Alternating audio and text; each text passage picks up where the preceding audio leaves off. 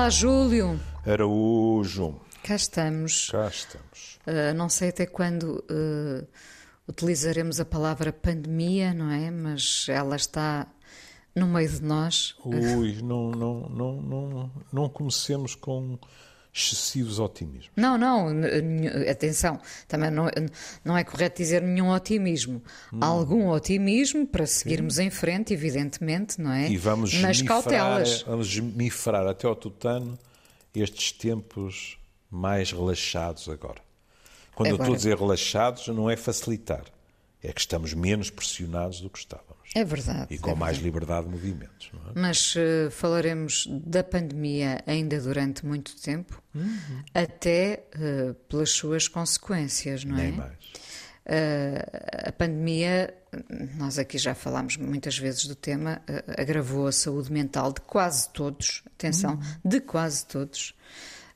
mas é sobre os mais novos que falamos hoje, porque de facto há repercussões nos mais novos que receio, receamos todos, poderão ter efeitos uh, futuros uh, e que se sentem já neste presente, não é? Claro. Com, com, com todos os movimentos condicionados, embora, como o Júlio tenha dito no início, se vivam agora tempos mais relaxados. O mundo, de facto, ficou mais estreito para todos, para eles mais eh, porque para eles o tempo é de expansão, não é? Uhum. De elasticidade e o mundo uhum. encolheu.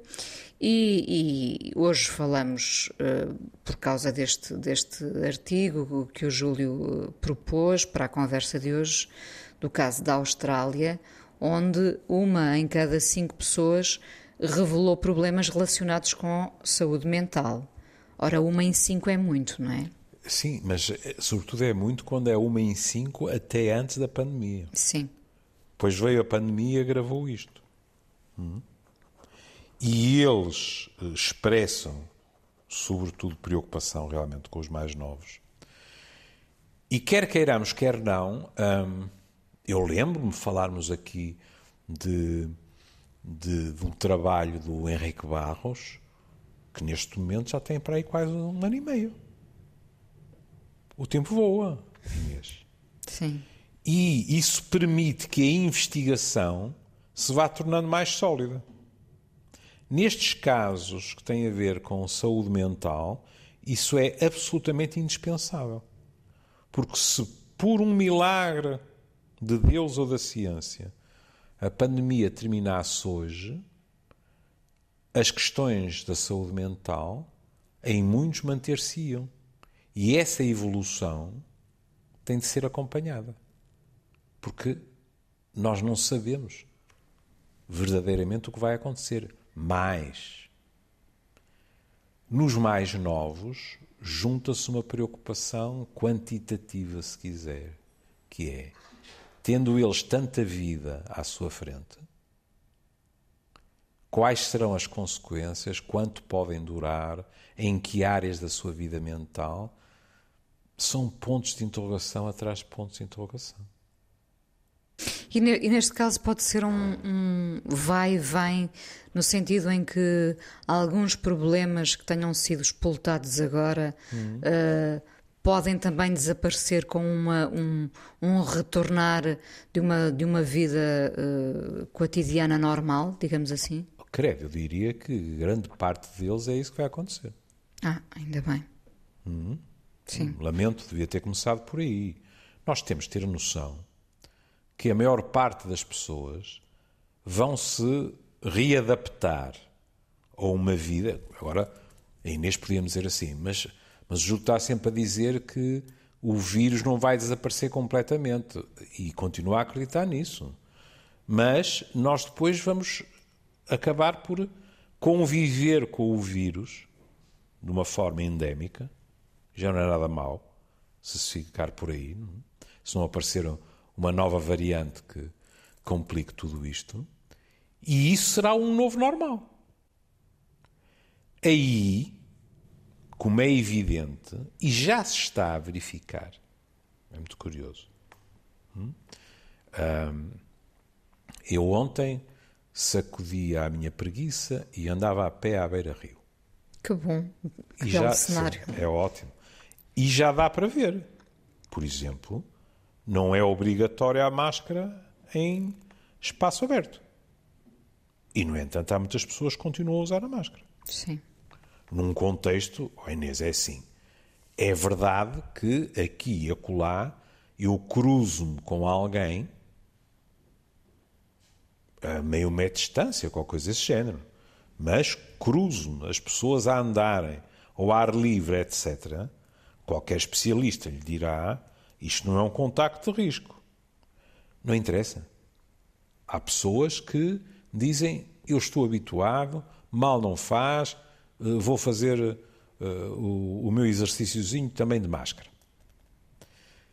Quem diz nessas situações vai dizer noutros contextos. Por exemplo, acabando as questões em restaurantes, cafés, etc., não se iluda.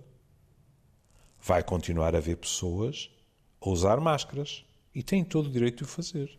Também acho. E, e há algumas delas com argumentos que nem sequer têm a ver com o Covid. Há pessoas que me chegam ao consultório e dizem assim: Ó oh, doutor, diga-me lá se eu estou errado. E eu digo logo: cuidado, eu sou psiquiatra. Não se fie muito no que eu digo. Pergunte a um colega meu, ou pneumologista, ou mesmo o seu médico de família, etc. Mas as pessoas dizem assim: então eu li que este ano quase que não teve, quase não houve gripe, porque andávamos todos de máscara, etc. E que ainda por cima há colegas seus que têm medo que por causa disso o próximo inverno seja pesado em termos de gripe. E eu vou continuar a usar máscara. O que é o pensamento tem lógica. Sim, eu penso que algumas pessoas continuarão a usar máscara. Nem mais. Eu, eu continuo a usar máscara mesmo na rua.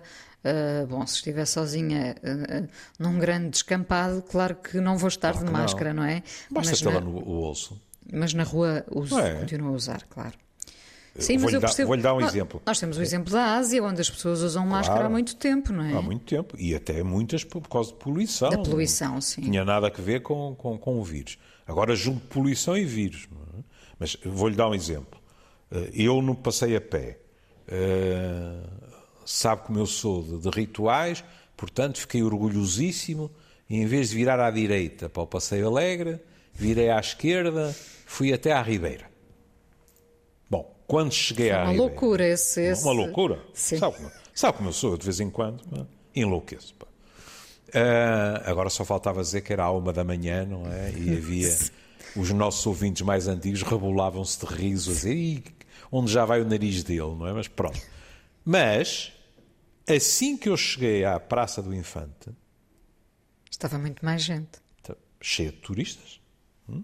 o que aliás me agrada, porque ainda não percebi bem porquê o Porto, e não é só o Porto, mas eu vivo no Porto, o Porto tem muito mais franceses do que tinha, e para alguém da minha geração ouvir falar francês é muito reconfortante, não é? Mas havia verdadeiros ajuntamentos, etc. E eu fui ao bolso, pus a máscara, e eles próprios estavam de máscara. Assim que vim outra vez pelo rio fora. Mas, de vez em quando, como se costumava dizer lá, eu lavo em um e eu meti a máscara ao bolso outra vez. O que significa que as pessoas vão fazer uma avaliação de risco e as pessoas são diferentes. Veja, saiu um artigo sobre a Dinamarca dizendo o que é que a Dinamarca tem de especial para ter lidado de uma forma diversa. E, espremendo bem o artigo, aquilo que mais vem à superfície é a responsabilidade individual. As pessoas, primeiro, e isto deve nos fazer pensar muito, Inês. As pessoas, salvo eu, tanto faz, mas salvo erro, era qualquer coisa como 80% ou mais, têm inteira confiança na informação que recebem das instituições. Isto faz uma diferença brutal. Pois faz. Pois. Portanto, quando a instituição diz isto não é obrigatório, mas é aconselhável, aquelas pessoas pensam: espera aí, isto não foi um capricho qualquer. Isto é algo que é mesmo aconselhado e eu vou fazê-lo. Sou eu que decido. Hum? Havia uma senhora no meu Facebook que comentava: Pois, façam isso num país como Portugal, mas qual é a outra face da moeda? É que quando não há essa confiança nas mensagens, o que acontece é que cada um decide de acordo com o seu medo. Por exemplo, alguém fazia um comentário, na minha opinião, completamente desajustado, porque as pessoas estavam todas nesse registro, não é?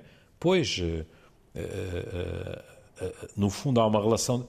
Estamos a falar de povos, quantas vezes conversamos acerca disso, que de vez em quando não escondem o seu desprezo por nós por tentarmos fugir aos impostos.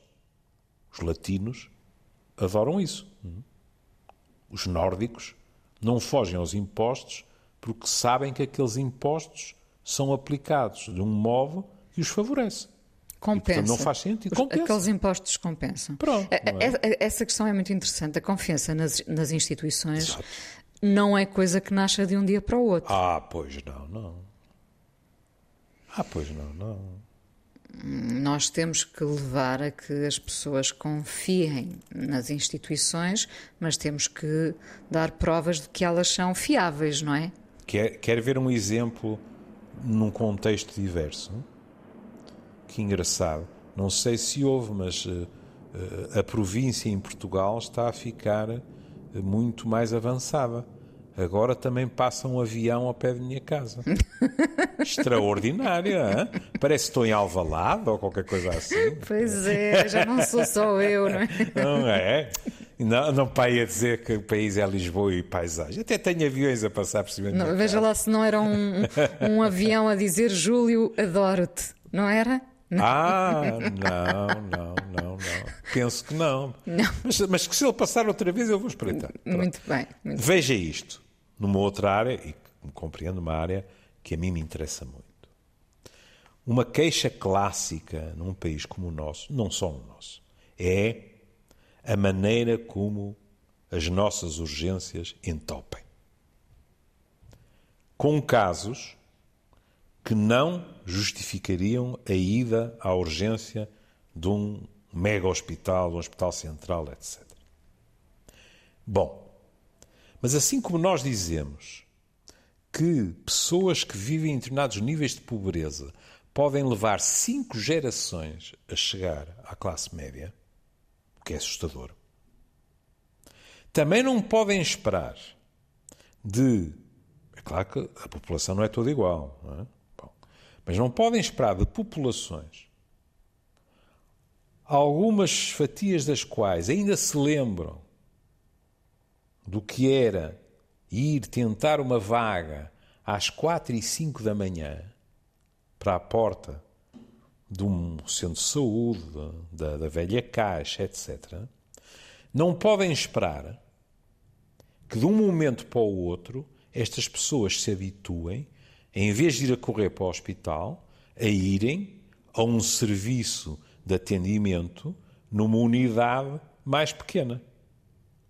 Muito menos, e é aqui que joga a confiança nas instituições, se as pessoas, como acontece, e tem acontecido neste país, se as pessoas me vêm depois dizer a mim, e, e, e à lareira lá em casa, ah, disseram que o horário era das tantas às tantas, mas o mês passado já mudou. Ou disseram que havia médico das tantas às tantas e afinal não havia. Do outro dia alguém me dizia isso no consultório. Ó, oh, doutor, eu até fui lá, mas tinham-me dito que havia médica à tarde e não estava lá colega nenhum seu. Ou seja, as pessoas não se sentem seguras. E nesse, nessa dúvida, o que é que elas fazem? Voltam aos reflexos antigos, que é, lá vou eu para a urgência. Sendo que, como se lembra, no, no primeiro confinamento, as urgências estavam vazias, não é? Claro. Estavam as urgências e não estavam só as urgências. Pois, pois claro. Não é? Mas deixe-me. Deixe sim, eh, só, só queria terminar dizendo isto: que é assim. Eh, num país, alguém fez um comentário na minha opinião, profundamente injusto e que reflete uma filosofia de vida completamente diferente, que é dizer: ah, pois, eles funcionaram de outra maneira porque não são uns medricas. Isto é completamente diverso. É dizer assim. Os tipos o que fizeram foi, não tomaram precauções, foram de peito feito, tipo Bolsonaro. É? E quem faz isso não paga preços nenhums e corre tudo bem. O que é preciso é não ter medo, como vocês têm todos, que são uma cambada de carneiros que acreditam em tudo o que vos dizem, etc. Mas não foi nada disso que aconteceu. Não é, não é, não é isso que se tem visto. A responsabilidade a individual. A julgar agora pelo Ministro da Saúde brasileiro, não é? Por exemplo. A responsabilidade individual, o que, na minha opinião, demonstra é um estádio de maturidade de cidadania mais elevado. Há outros, outras questões que ajudam. Há os nórdicos são muito menos de andar aos beijos e aos abraços do que nós. Isso também ajuda. Mas não é só isso. Mas não é só isso. É uma confiança é? cimentada e alicerçada Nem mais. Nem mais. que não é de agora, não é? Claro. Pronto. É outra forma, é outra forma de viver. É. É, é de volta à, à, questão dos mais novos, uhum. porque também me interessa. Pensa que, que os mais novos têm, têm a percepção e a consciência plena do que se viveu, das limitações, ou, ou, ou, isto não passou de um agora não podes ir lá para fora brincar, mas daqui a uns tempos já, já, já poderás. Acha, acha que de facto há marcas aqui que vão ficar fundas? Isso, isso também, repare, é preciso muito cuidado. Depende das idades, evidentemente, não é? Exato. E era o que eu ia dizer, depende das idades. Mas depois parei porque disse assim: e que provas é que tens, Júlia? É que essas coisas só se verificam com estudos longitudinais. Ou seja, vai haver estudos a serem publicados sobre isso que a Inês vai ler e vai pensar assim: olha que pena, se o Júlio não tivesse já a fazer tijolo, ia gostar de ler este artigo porque vão escrever artigos sobre isso daqui a 10, 15, 20 anos. Dizendo, olha, encontramos este caso, aquele e aquele outro. Reflete-se desta forma. Que se desenvolveram uh, sintomas deste tipo, daquele tipo, etc. Vamos voltar ao que dissemos no início. Enquanto na esmagadora maioria das pessoas isso não acontecerá. Hum? Agora, veja. E no geral, no geral, hum. o que é que o Júlio vê junto dos mais novos? Olha, nos adolescentes, um cansaço enorme. Porque, como a Inês já sugeriu, é um cansaço diferente, eh, eh, olha, da minha faixa etária. Nós falámos aqui dos nossos rituais, de irmos tomar o café, de irmos às compras, das nossas tertúlias, etc. Mas vamos com calma. Os jovens eh, têm muita dificuldade, e eu já fui e lembro-me da dificuldade. Os jovens têm muita dificuldade perante uh, frases do género, pronto, quando isto passar, no lugar ninguém sabe quando é que vai passar. Hum? Pronto, mas quando isto passar, retoma-se a vida normal. Está bem, mas o que acontece é que de repente, pelo menos em teoria, porque ainda outro dia li uma notícia, salvo erro, eh, em Espanha, lá o que é, que houve o ajuntamento de 25 mil. A polícia foi completamente incapaz de, de desfazer. É? Sim. Porquê? Porque, quer se queira, quer não, a vida social dos jovens, nos que são mais novos, nós falamos muito nisto numa perspectiva de desenvolvimento saudável. A nível muito básico, não é? As crianças precisam de estar umas com as outras. Precisam do toque, etc, etc. Falámos disso. Dizendo até mencionando até os estudos sobre instituições em que os miudinhos não tinham o toque afetivo, não tinham o toque da brincadeira, etc. E o mau resultado que acontecia. Mas depois temos os adolescentes, quer dizer, esta gente que está habituada. Eu não estou a falar em gente que todas as noites chega ao raiar da aurora. Não! Estou a falar de gente que está habituada a ir para as suas jantaradas, está habituada ao fim de semana a ir para as suas discotecas, está habituada a estar com a malta e, de repente, está praticamente reduzido ao telemóvel. Sim, eu não, com eu noto... uma coisa por trás, quer queiramos, quer não. E eu não estou a negar que haja neles também uma questão de solidariedade. Eh, eu, eu fiquei sensibilizado por gente da idade dos meus netos, por exemplo, aparecer em cantelães e ter cuidados para comigo. Mas há uma coisa que eles não podem evitar, que é a noção. Isto não é assim um risco tão grande para nós como é para os outros. E quer queiramos, quer não, mesmo que alguns deles se possam sentir culpados pelo pensamento, é uma sensação de raios. Para nós não eram necessárias medidas tão draconianas, não é? Pois, isso é curioso, deixe-me é. contar-lhe um diga, pequeno episódio diga. de uma das, das, minhas chegadas a Santa Apolónia um destes dias. Uh, depois de ter uh, chegado à estação, apanhei um táxi e logo ali junto à estação, um descampado, eu desconhecia, havia ali uh, uma, várias festas montadas, portanto, uma espécie uhum. de discoteca ao ar livre, onde as pessoas uh, bebem, dançam, e o taxista disse-me assim: uh, Estes são os sem família. Uhum. E, e nós dissemos: Os sem família? Sim, são aqueles que é como se não tivessem família em casa, porque se é tivessem, estavam preocupados. Atenção, tudo gente sem máscara, não é? Claro. Uh, uh, porque se tivessem família, estavam preocupados em não transmitir o vírus. Uhum. Uhum. E, portanto, essa questão uh, egoísta de, afinal, isto a mim não me afeta assim tanto, não é? Uhum. e, portanto, não são precisas medidas tão austeras. Nós, temos, nós aqui tivemos que pensar sempre no outro, não é? Ora, aí está.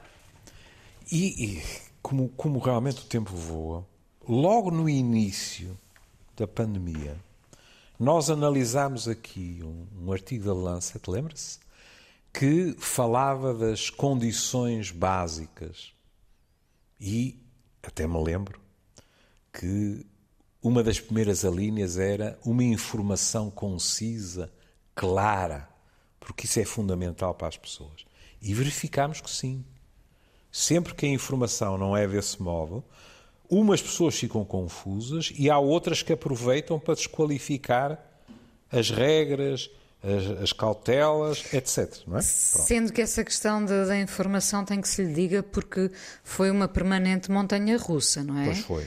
Eh, nós ouvíamos dizer uma coisa hoje e amanhã sim, já era sim. diferente e, portanto, nós andávamos todos literalmente às apalpadelas, não é? Como é. eu digo, a, a, lavar eh, pacotes de arroz que chegavam e, e quer dizer, nós chegámos a, oh, Inês, e a Inês pontos ou... agora, agora cómicos, não é? Na altura, com muito medo. E... A Inês ouviu-me aqui dizer, e eu continuo a pensar assim, que alturas houve em Portugal e noutros sítios mas em altura, alturas houve em que teria sido melhor dizer à população: ainda não sabemos.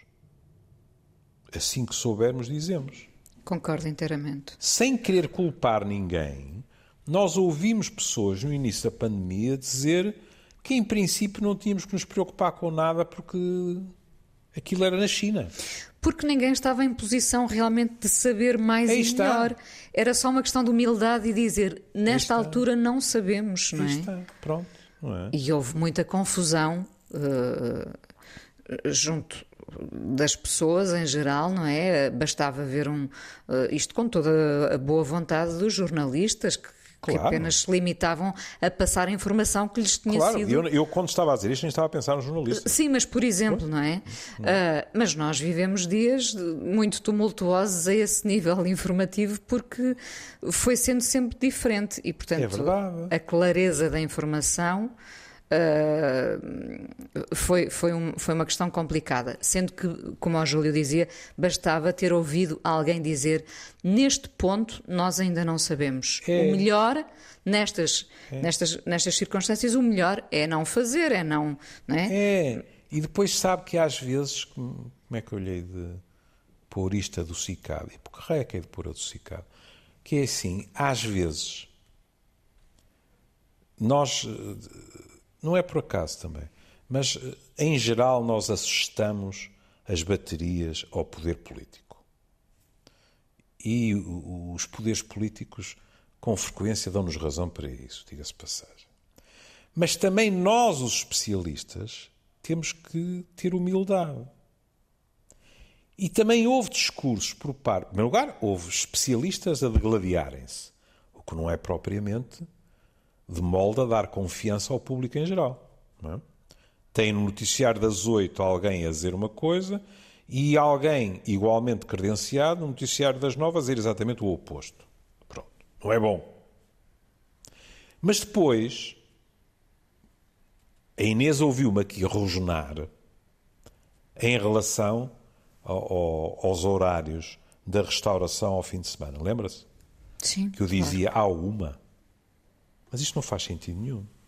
Se a Inês reparou, quando depois isto apertou outra vez um bocado, o horário não foi à uma, foi às três e meia. Salve. Pois foi, pois foi. Não tinha mudado verdadeiramente nada. Foi uma questão de bom senso ouviu, é que pode ter acontecido, ouviu alguém reconhecer isso e dizer assim: isto podia ter sido feito outra vez também. Não caem os parentes na lama, sabe?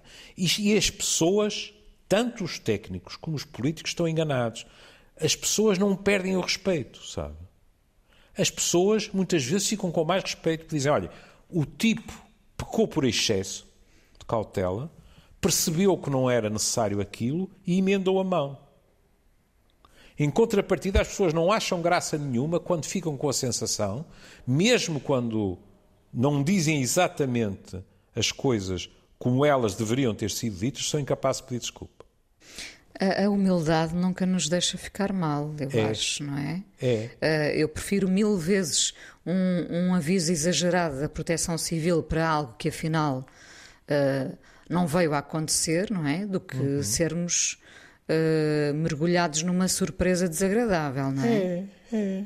E agora, no, nas semanas recentes, a Inês tem vindo a assistir ao preparar de outra coisa que era inevitável, que era a questão do isolamento ser igual para vacinados e não vacinados. E haver um murmúrio, cada vez menos murmúrio, a dizer assim: Mas então o que é que interessa ser vacinado? Mandam-me para casa os mesmos dias. E começámos também a ouvir os meus colegas de saúde pública a dizerem as pessoas cada vez mentem mais quando são eh, questionadas. Porque com todo o cansaço, com a avaliação diferente das pessoas, os meus colegas de saúde pública estavam a notar, e com toda a razão, porque eu no consultório também ouvi histórias dessas, que as pessoas estavam a mentir sobre com quem tinham estado. Para poupar pessoas a irem para casa 14 dias, por exemplo. Percebe? Oh, Júlio, e nós... agora o que é que, o que, é que uh, começou a surgir? Começou imediatamente a surgir a noção de a regra vai ser diferente para quem é vacinado e quem não é vacinado. Sabe que uh, eu penso que nós já vamos olhando, felizmente, para o vírus uh, como uma espécie de, de, primeiro filho com quem tivemos cuidados redobrados e até às vezes exagerados, não é? Hum. E agora já estamos com o segundo filho a aliviar os exageros o, todos. O que não? É? vier vai, vai crescer muito mais à larga. Uh, eu espero que seria não um bom é? sinal. Isso acontece seria, com os filhos, sim, normalmente. Eu não sei, não tenho essa experiência, mas, ah, mas é, percebo que pois. sim, não é? Mas percebo que sim. sim e sim, portanto é nós assim. Também, felizmente, já, já olhamos pelo retrovisor e já até eh, conseguimos rir ou sorrir, pelo menos, com algumas das medidas exageradas que fomos tomando em casa, na rua, etc. Uh, de qualquer maneira, uh, se calhar ainda estamos bastante longe do fim, não é? Vamos esperar Sim, nós, nós que, que, o cenário sabemos, seja outro, que não nós seja... não sabemos o que vai acontecer, por exemplo, no inverno. É? Eu li um artigo de especialistas americanos em relação a Portugal que diziam que, em princípio, este nosso abrandar até novembro devia-se aguentar. Mas não sabemos. Hum? E, por exemplo, devo-lhe dizer que continuo à espera de avanços na área do tratamento. Eu, eu pensava que já teria havido um avanço maior. E depois, olha, estamos a falar de gente nova e vamos já uh, voltar a falar da questão da saúde mental. Por exemplo, há aqui um dado que é importante que as pessoas retenham. Mesmo antes da pandemia, dos australianos com doença mental, 3 quartos tinham menos de 25 anos. E, sobretudo, entre os 16 e os 25. São idades muito complicadas de transição. Sim. Há doenças mentais que, como a Inês sabe, com frequência surgem nesta altura. Não é um acaso. É complicado. Agora, com mais a pandemia em cima, está a ver. Veja, neste momento, olha, ainda outro dia no Old Friends, eu e o, e o, e o Manel Sobrinho andámos a pisar ovos, porque é muito complicado, que é esta questão de vacinar os mais novos. Aqui há dois ou três meses atrás, a discussão era vacinar os 12 aos 15.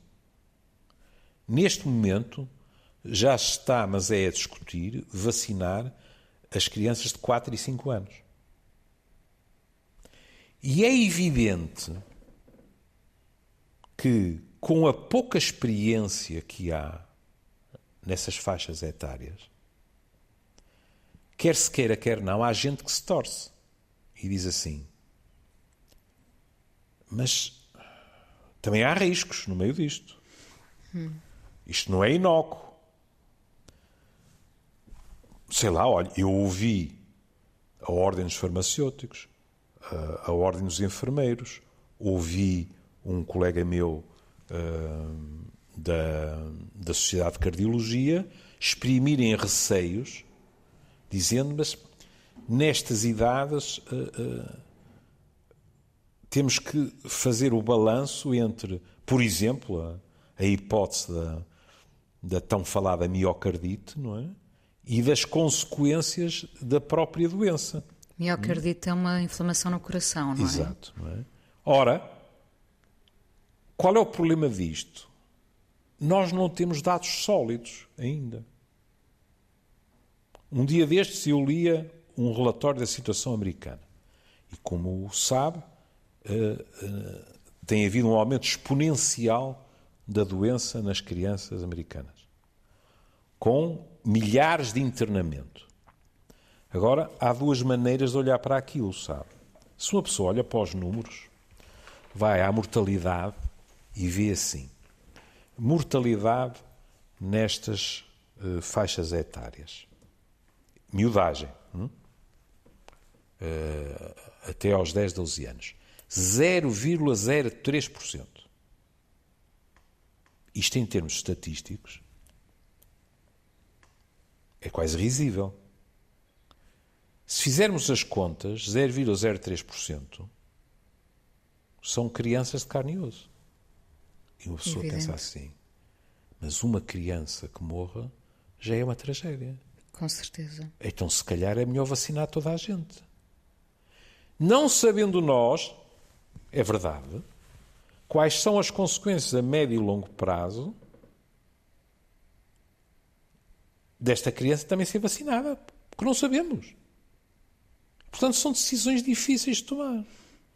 Mas não é preciso sequer isso. É, quando a Inês falava da, do que presenciou, lembra-se que quando eh, no início abordámos esse artigo de revisão da Lancet, eles diziam e as medidas de confinamento, sobretudo, não é? são as mais dolorosas, são sempre mais seguidas mais pacíficas e logo mais eficazes quando nascem de um sentimento de altruísmo e não do medo e da obrigação. Justamente. Agora vamos ser honestos. Pois, mas o altruísmo também tem a ver com educação, não é? Tem, e também tem a ver com idades. Quer queiramos, quer não. que é ponha-se no lugar de um puto de 15, 16, que sabe que não está a arriscar muito. Hum? Pode ter chatices. É? Eu, eu, nos Machado Vaz houve casos, olha, neste momento um, um, um dos Machado Vaz, tanto quanto eu sei, continua sem, sem olfato e sem paladar. Pronto. Mas, mas isso é diferente de um risco de vida, mesmo assim. Hum? Estar a pedir por um período muito longo de tempo a esta gente que se baseie no altruísmo, se calhar é um excesso de otimismo. E eu não estou a dizer que seja de uma forma deliberada. O que acontece é que a pessoa vai se tornando um bocadinho mais descuidada.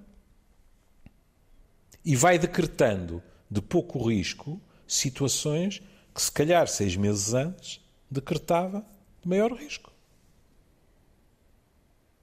Não teme que se, que se houver um novo agravamento a partir de novembro, imagino, das medidas, uh, que isso se venha a refletir ainda de forma mais grave no, nos mais novos? É, Sabe é qual com... é a minha dúvida? Diga. Com as taxas, e, e nós não nos devemos fustigar. É? é assim. Eu, eu, no, eu no meu Facebook, e, e a Inês de vez em quando puxa-me as orelhas por eu não ser propriamente um otimista, eu no meu Facebook faço sempre questão, cada vez que o Pimenta ganha mais uma medalha de ouro, ou a Patrícia Mamona, ou qualquer coisa, eu ponho logo lá. Claro. Que é para as pessoas terem momentos de satisfação e de orgulho, etc. Isso é importante. E nós temos todo o direito de estar orgulhosos daquilo que fizemos em termos de vacinação. Muito mesmo. Não é? Uh, orgulhosos em termos da, de, da organização do processo. E eu acho que o vice-almirante fez, e a sua equipa, claro, ninguém faz sozinho, fez um ótimo trabalho. E orgulhosos e gratíssimos a todos os profissionais que têm estado, agora mais, as coisas amainaram, mas que para haver este processo de vacinação ficaram completamente exaustos. E eu sei do que estou a falar porque não me lembro de ter tantos colegas meus a aparecerem no consultório como nos últimos meses. A esmagadora maioria dos quais em burnout. Pronto. E, portanto, nós temos de estar orgulhosos. Portanto, o que eu acho é assim, não sendo um virologista, não sendo um infecciologista, aconteça o que acontecer, a menos que seja uma estirpe resistente a estas vacinas, com uma taxa de vacinação tão alta, não creio que nos seja pedido o mesmo que nos foi pedido anteriormente. A retirada, não é? O regresso a casa, é. sim. Agora, em contrapartida, não há nada que nos garante que não venha, por exemplo, uma terceira dose, que em vez de ser só para os mais velhos ou para os imunodeprimidos, seja uma generalada. Há isso ninguém nos garante. Bom, Porque nós, lá, lá está, as perguntas são inúmeras. Oh, minha querida, nós não sabemos, continuamos sem saber, quanto tempo dura a imunização. Já vieram notícias a dizer que ao fim de quatro meses há queda do número de anticorpos. Verdade. E a pessoa diz assim: então isso já sabemos. Sim e não. Que os anticorpos caiam, nós preferíamos que não caíssem, não é? Mas nós também sabemos que a linha de defesa imunitária não se esgota nos anticorpos. E, portanto, nós podemos ter uma pessoa que tem menos anticorpos que outra, mas lá os linfócitos, etc., estão num estado de alerta perfeitamente satisfatório. Olha, Júlio, continuamos uh, mais ou menos a tatear, não é? Uh, como é. o Júlio dizia, uh, não fica nada mal, pelo contrário, sermos humildes quando não sabemos, não sabemos esperamos vir a saber e ter uh, respostas mais concretas para hum. aquilo que estamos a Quanto viver. Quanto tempo nos falta? Nenhum. Nenhum? Então deixe-me só dizer isto que é diga. importante porque isto aplica-se a Portugal também. Diga, diga. Os australianos uh, da saúde mental dizem duas coisas. Que acham muito bem que se tenham criado respostas durante a pandemia específicas, mas que o fundo da questão, isto aplica-se a Portugal, é reforçar as que existiam antes e que já eram insuficientes. Porque senão o que estamos a arranjar é pensos rápidos. Hum? Hum. E, portanto, e repare que não são os psiquiatras que estão a dizer isto, não é? É a Associação dos Médicos Australianos. Diz o que é preciso é aumentar as unidades existentes da saúde mental e outros serviços de apoio comunitários, como, por exemplo, os que lidam com as drogas, a violência doméstica, etc. Porque os pedidos, inevitavelmente, aumentam.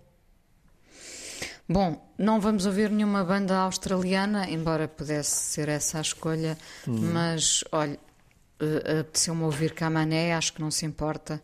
A cantar não é, que te, é que te deixas levar. O raio do homem canta tão bem. Muito bem. É. E, portanto, para os nossos ouvintes que tantas vezes pedem canções em português, cá está ele. Júlio, um beijinho. E uh, até amanhã. Até amanhã. Até amanhã. Ah, querida. A cantar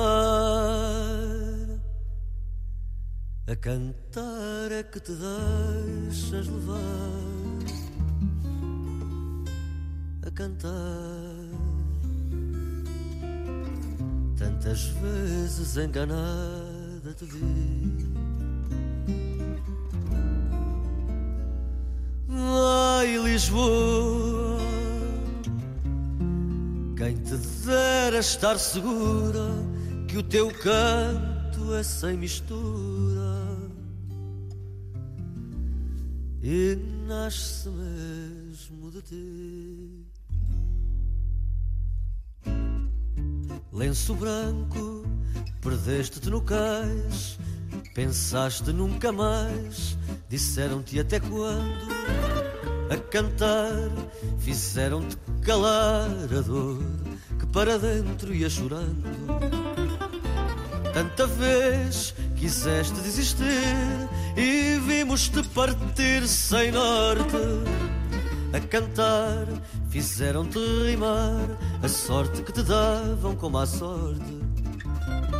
A cantar, a cantar é que te deixas levar.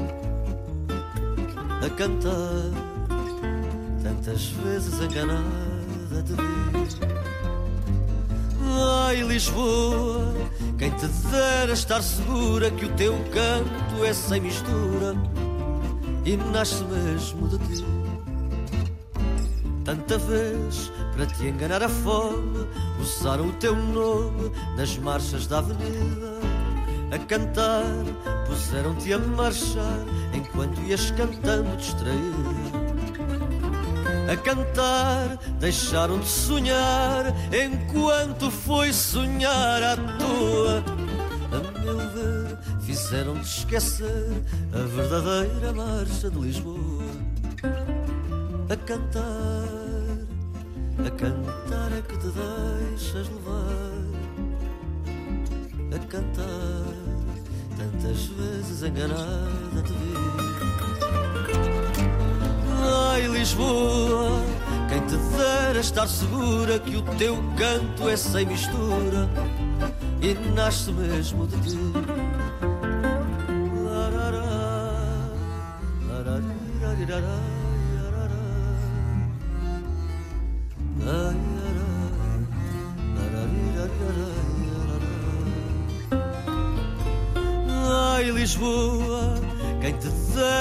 Estar segura que o teu canto é sem mistura e nasce mesmo de ti. A cantar, a cantar é que te deixas levar. A cantar, tantas vezes enganada te vi. Ai, Lisboa quem te dera estar segura que o teu canto é sem mistura e nasce mesmo de ti.